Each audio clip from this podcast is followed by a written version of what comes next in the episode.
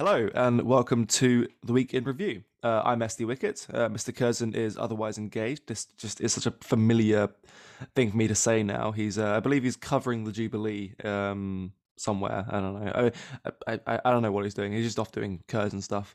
Um, either way, I'm joined as ever by El Reliable Luke Perry. How are you, sir? I'm very well. And what else is well? It, it's the weather. It's been it's been nice and sunny today. I've been out sitting in the garden having lunch there. Oh, as if you it, by the wildlife. It's been it's been quite cloudy and windy where I am. It's, that's weird because we aren't that far apart. We're only about an hour or so apart. Oh well, I'm sure that the sunshine will be over your way soon enough. Uh, I hope so. I hope so. And also, there's no Curzon to, to sort of tut at us for doing the weather report, so we, we could just spend uh, the whole half hour doing this. no one can stop us.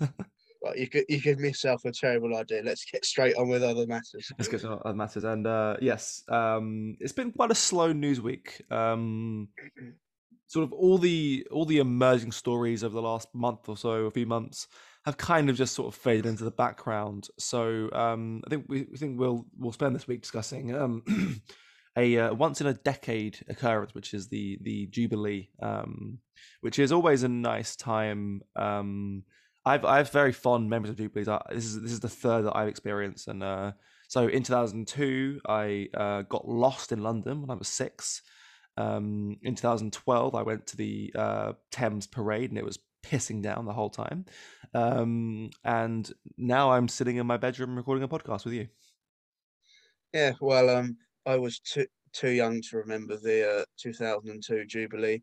2012, I do remember sitting watching the Thames Parade because well, no one was sitting outside because of weather events, and um, yeah, to well, last night of course I watched the the, the BBC broadcast, and I saw the um, the fireworks being uh, ignited in the town centre. Saw the um, the beacons of Minas Tirith being lit, hmm. and uh, I move on to a podcast with you. Yeah, it's it's as I was saying, it's a very it's a nice time because um, you know you and I are both um, quite nationalistic, I suppose. Um, is a sort of quite liberal way of putting it. So it's nice to walk around and actually see um, national symbology being displayed. Because um, I, have been I've been walking around around um, my hometown for you know just you know I walk around every day, and the, normally the only time I see um, flags is outside the, the the Royal Legion pub that's uh, sort of in between myself and the high street. Uh, but in the last week or so, they've just been everywhere, and it's quite it's really nice to see. Um, because one thing we were saying before the recording is that um, if you look at the last I don't know 15, 20 years, really the only times we've seen any actual patriotic fervor has been either during you know a, an England run in a tournament or something to do with the royal family. Yeah, and of course the um, the opposite has, has really shown that to be the case as well. I mean, outside of England bottling penalty shootouts and um, sort of royal engagements, such as, of course, the the, the, the Jubilees, the royal wedding ten years ago, it, or the royal wedding of Harry Harry and Meghan as well that's what's brought the country together and that's what brought the flags out. And of course, mm. the, the, only real flags you see around my area day to day are just the, the, odd flag pole and on the, the odd government building. But likewise, that, that they've been everywhere. And it's not just been the flags, just everything has been Jubilee themed. The, the Queen is in storefront windows, the, um, the special ju- Jubilee cakes, uh, Jubilee tarts, and mm. it's just everyone getting in on the action. Yeah, it's been nice. I, I have a few friends from North America who are currently sort of traveling throughout the UK, and they were, and uh, I got a message from one of them the other day saying, you know, oh, I, I didn't know that, that, you guys are so like out with the flag. I was like, we aren't, we aren't normally. It's just, it's just, it's just once every ten years on on the two, we uh we we just get into it. Um, yeah, no, it's it's been a nice time, and and um, uh, one other thing that kind of reminds me of this was was Prince Philip's funeral, which um was almost about a year ago now, right? Mm. more or less. Yeah. Um, and it it it was you know the sort of um basking in tradition that will ultimately I think will will save this country and, and keep it keep it going. Um, you know, a, a nation divorced from its traditions is one that doesn't last very long. One that doesn't exist. Yeah. Oh, yeah, we're talking about this uh, before we hit hit the record button. Uh, I'm convinced that the monarchy will um, will outlive all of us, perhaps last forever. And the sole reason is because many hundreds of years ago, it survived the republic. It mm. survived it, it, its own decapitation. Yeah. Yeah and yeah. dismissal, uh, only to return 12 years later because we realised how much of a mistake a republic is. Yeah, uh, and uh, so uh, it's okay. So I've countless not, sorry, sorry, n- not not to be pedantic here, but 11 years. Yeah, 11 years. sorry. yeah, 16 But even then, I mean, because um, one thing we were talking about before was um, how not only is it desirable but also inevitable. Um, yeah. You know, when, when the when the parliamentarians ousted the ousted the, the, the monarchists and you know cut off the king's head, um, Cromwell became a king in all but name. You know, yeah. he ruled like a king. He was drastically more tyrannical than a king, and his son succeeded him, albeit briefly. Mm. Yeah, and we can look at just to, to modern day regimes to figure out that that is the case. I mean, look at North Korea, which perhaps a shining example of this started as a communist revolution, which in theory, quote unquote, is very anti-monarchical, very anti-nationalist, and it's now got a, her- hereditary male monarch, mm. and has had since the reign of Kim Il Sung. Mm. I mean, even in places like America and France, the, the president is essentially a king. You know, America has its own political dynasties. You've mm. got the, the Clintons and the Bushes, and uh, I'm sure Obama's children will one day go into hmm. politics as well. I mean, uh, America has a bloody Praetorian Guard in in the security yeah. services. Um, and one one argument that um, came up in the, in in a past recording with me and Michael was um, it's quite funny when you when you hear a lot of the sort of half-baked arguments um, against the monarchy, saying, you know, oh, they live in this opulent palace while there's poverty. Well, have you seen the White House or you know any presidential palace around the world, they're, they're, they're just as big, if not bigger. They're enormous. Yeah. yeah.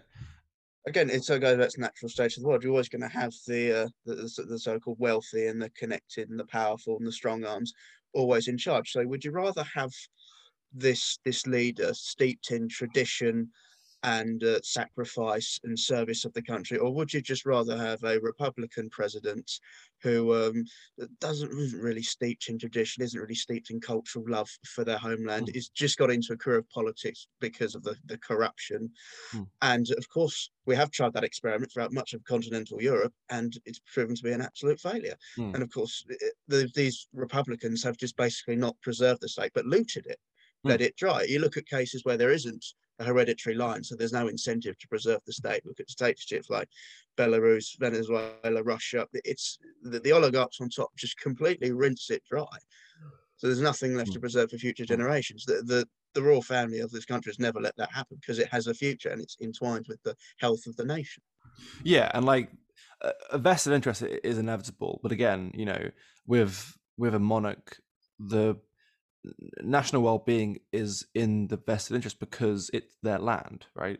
Um, same argument for you know sort of uh, noblesse oblige and, and and and sort of aristocracy. Um, compare that to someone's interest in their own legacy, and take America for instance, where you have an eight-year term maximum, right? You're either there for four or eight years unless you you know die in office. Um, you almost don't want there to be long-lasting success because you're your your rival can take credit for it. And should problems arise, which they inevitably do in the world, we don't live in a utopia. You can just pass the problem to someone else. Hmm. hmm. So a, president of France, of, of, of Spain, or of the US, or even a prime minister of, of, this country can just create a problem or at least set it in motion. Hmm. But they wouldn't worry about it 10, 20 years down the line. It'll be someone else's problem. Hmm. And they know that they've looted enough of the state to uh, keep themselves satisfied. And on the on this point, I like to draw uh, yours and the listeners' attention to um, a, a, really good tweet by uh, by Philip Blond, um, which is, uh, and I'll I'll read it verbatim, which is, um, uh, monarchy is an eliminable fact of all human authority. It is perennial and permanent feature. Uh, republics simply elect kings and reduce monarchy to partisan politics. The glory of monarchy is a universal concern for the common good beyond ideology and fracture, which I think just sums up perfectly. Um, you either have a sort of you either have a, a, an ephemeral king who is only thinking about the next four to eight years and their legacy, or you have someone who you know who um, can trace their position in society back in in our case almost two thousand years, and that means something. Yeah, and of course they're looking to the f- future as well. Hence why um, there's no none of these short term initiatives. Like when um countries are absolute monarchies, like when this country was an absolutist monarchy, the uh, the crown expenditure never went into a deficit, or if it was, it was through like you, you know uh, uh, well, costly wars and, and of the like. But the debt clock was not like it is today in the trillions. Because even Henry VIII, even though he uh, very spent lavishly on, on, banquets, jousting, and wars with France, and very, very noble efforts, he never once got himself into a position where the future of the realm could be at stake. Hmm. Hmm.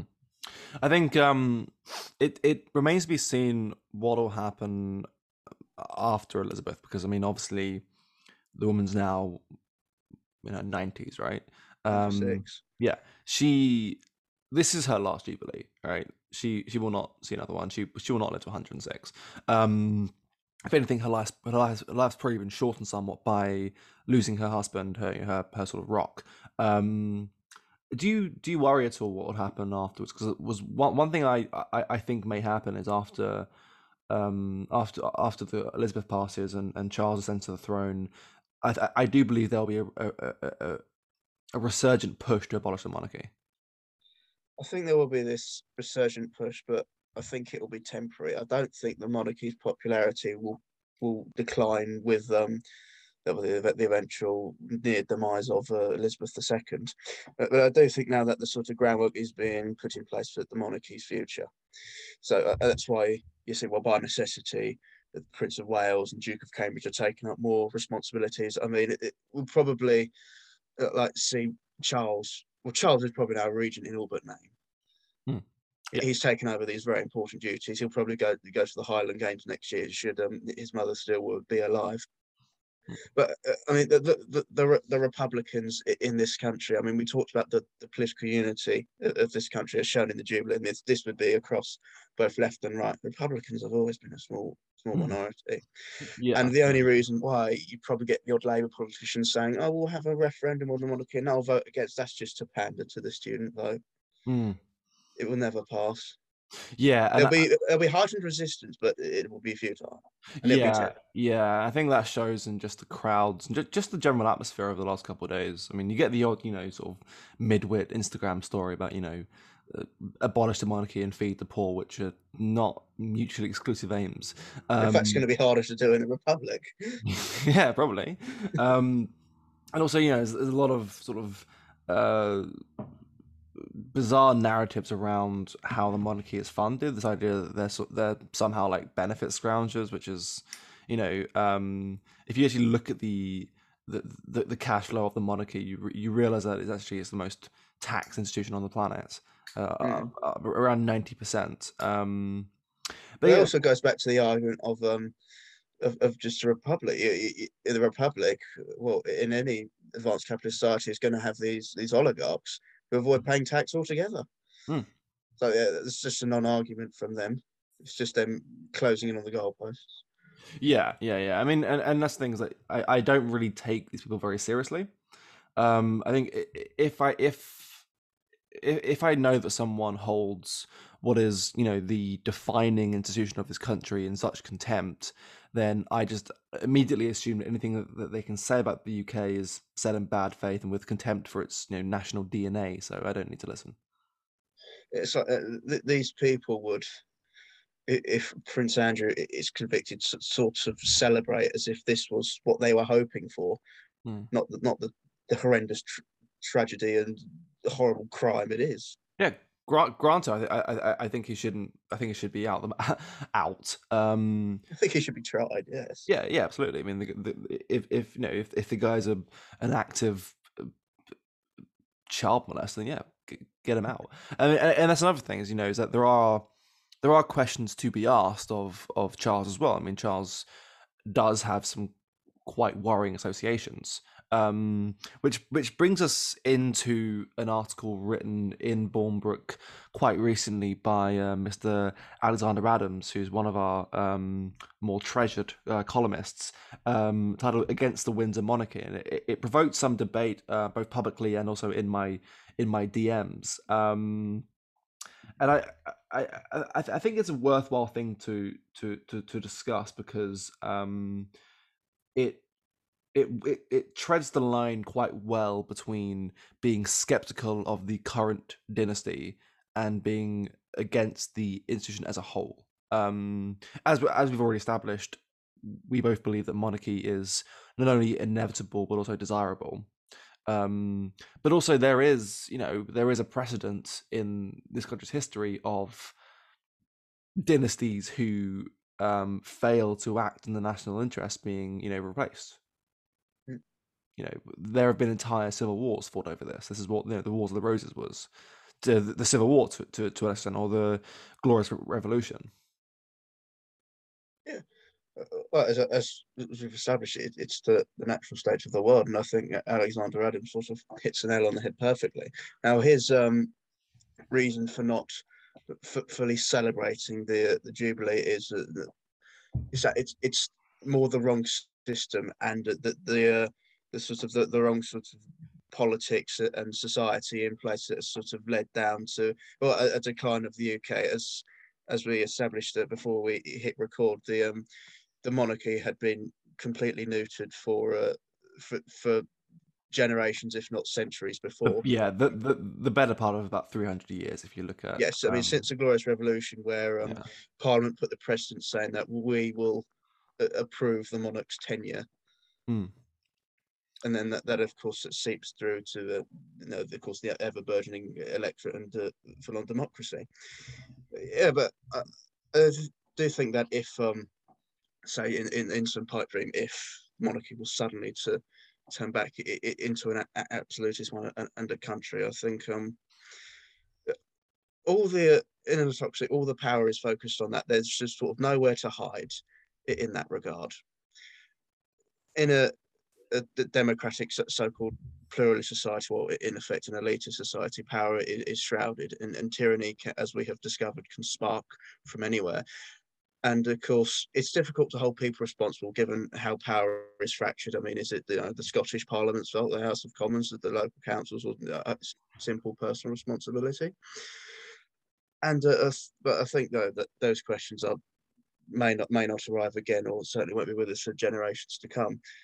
But let's say regarding the the current state of Windsor, I think the best thing that they could just ensure their survival is just to so just, just to wait it out. They have survived far worse than this, as you said, civil wars, attempted invasions, conquests, plagues, plagues, world, COVID, world, yeah. world wars, uh, world yeah. wars, yeah, everything. Yeah, that, that'll be fine. Yeah, that'll be fine.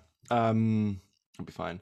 Yeah, it's it's um, I, yeah. Again, um, it's something that you can't really lay at the Saxe Coburg family's feet because, again, you know, parliamentary supremacy is a 330 year old tradition. And, now, Alexander Adams he recites the uh, the vows made at uh, Elizabeth II's coronation. And uh, I mean, it's how far the regime has sort of had its grips on the country. She say, I, I vow to preserve the, the religion of this country. Well, that, that was never in her power to begin with. Mm-hmm. Yeah, and it's almost like uh, uh, it's it's it's quite a funny one because I think because while again while while you and I are kind of happy with the monarchy, um, if anything, our, our critique is that it, it's sort of it's it's too restrained. You know, yeah. And again, that's that's not me saying that you know it's it's viable to reestablish an absolute monarchy, but I you know um, I think it can be more than just a figurehead. Like yeah. um, I remember one thing I was talking about on, on a on a OCP podcast mm, years ago was um, the idea of basically the, the the monarchy basically essentially adopting responsibility for like aesthetic and cultural continuity. Mm. It essentially, you know, running like a, like a parallel like national trust or, almost. Yeah. it being responsible for maintaining tradition and artwork and culture and literature and architecture and that sort of thing. And, and that's something that actually gives me some hope for uh, Charles's reign because one of his pet projects is architecture. Um, Not only is he uh, a massive proponent of classical style, he's also a fierce critic of modernism. Um, he, he he he really can't stand it. So if you were to listen to one of his speeches about buildings, he'd sound like me. Wow. That does sound like good news. Yeah, yeah, Yeah. yeah, and He's um he's the the, the, the benefactor of Poundbury, which is sort of a, a, a model town built in like a sort of traditionalist style. Um, I think yeah, I think I think Charles's reign, like like Elizabeth, will, will be a mixed bag because you know while um I think she's been a very admirable public servant, she also has you know admittedly overseen unprecedented period of national decline Mm. while granted being powerless to stop it due to a precedent that was set, you know, centuries before she was born. Would it wouldn't even be set in her direct line. Yeah. because of course, well, they, well, they all connect to William the Conqueror. It's I think well, William and Mary of Orange didn't have any children, so the crown went to her sister. Sister died Mhm. without any heirs, and it went to the um, Jordans, I think. Mhm. In the end, they had no direct lines, uh, uh, and then uh, uh, of course that, that's that's the lengths this country goes to to get to get monarchies. We delve deep into to family trees, if there are no no direct heirs, and place this well must be this huge burden on someone. I know, uh, well, Elizabeth's father never never was born to be king, and never I don't think in the end wanted to be king. It was thro- duty was thrown upon him, but they've all taken it and it very faithfully. We should Hmm. be very proud of the well the sacrifice in the end. Yeah, I mean, bear in mind, Elizabeth was was my age now when she became monarch. Yeah. which is kind of insane, really. Yeah. Know, I don't know what I'd do if I was if I was made king right now. The power would be too constrained, of course. Mm, mm, mm. One thing also uh, I think is is quite interesting to to to, to look at is um is was was today's um so we record this on on the Friday. It was today's event at St Paul's Cathedral. Um, you know, crowds gathered and various dignitaries and members of the family arrived. And um, what was quite telling was that um, there were boos from the crowd for not, only uh, Prime Minister Boris Johnson but also for um, Harry and Meghan um let, let's let's start with the with, with the prime minister and and um sort of uh sort of just bask in the glory of this man who has just done so much uh, inexcusable things in the last couple of years just getting booed in public on you know what, what it isn't even really about him Yeah, I mean it's. I don't think it, it's the most uh, uplifting sight to see, despite Boris Johnson's character and policies and the eventual legacy he will leave. And uh, uh, I th- I think Meghan was just walking into the lion's den. Really, gi- given how uh, don't think there's going to be many Republicans in that crowd outside St Paul's and she with her uh, Hollywood antics have done perhaps more to damage the monarchy than Prince Andrew.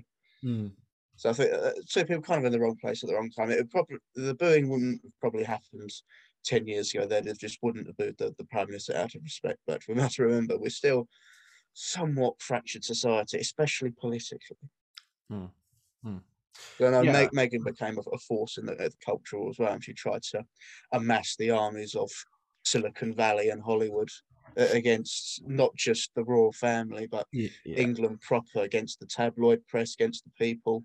Yeah and, and yeah and that's that's the thing is that um al- although she was at best a b-lister um she does represent that kind of you know that new regime sort of you know american entertainment aristocracy.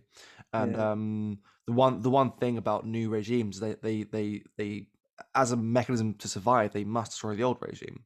Um the old regime does include you know the monarchy the church um that sort of thing. Um, and yeah, I mean, you know, I don't want to dwell too much on her because I I, I used to have a, a no Meghan Markle policy on, on OCP just because I, I just couldn't be bothered with it. But I mean, uh, she when she gave the interview and, and tacitly accused her family of being racist, she knew exactly what she was doing.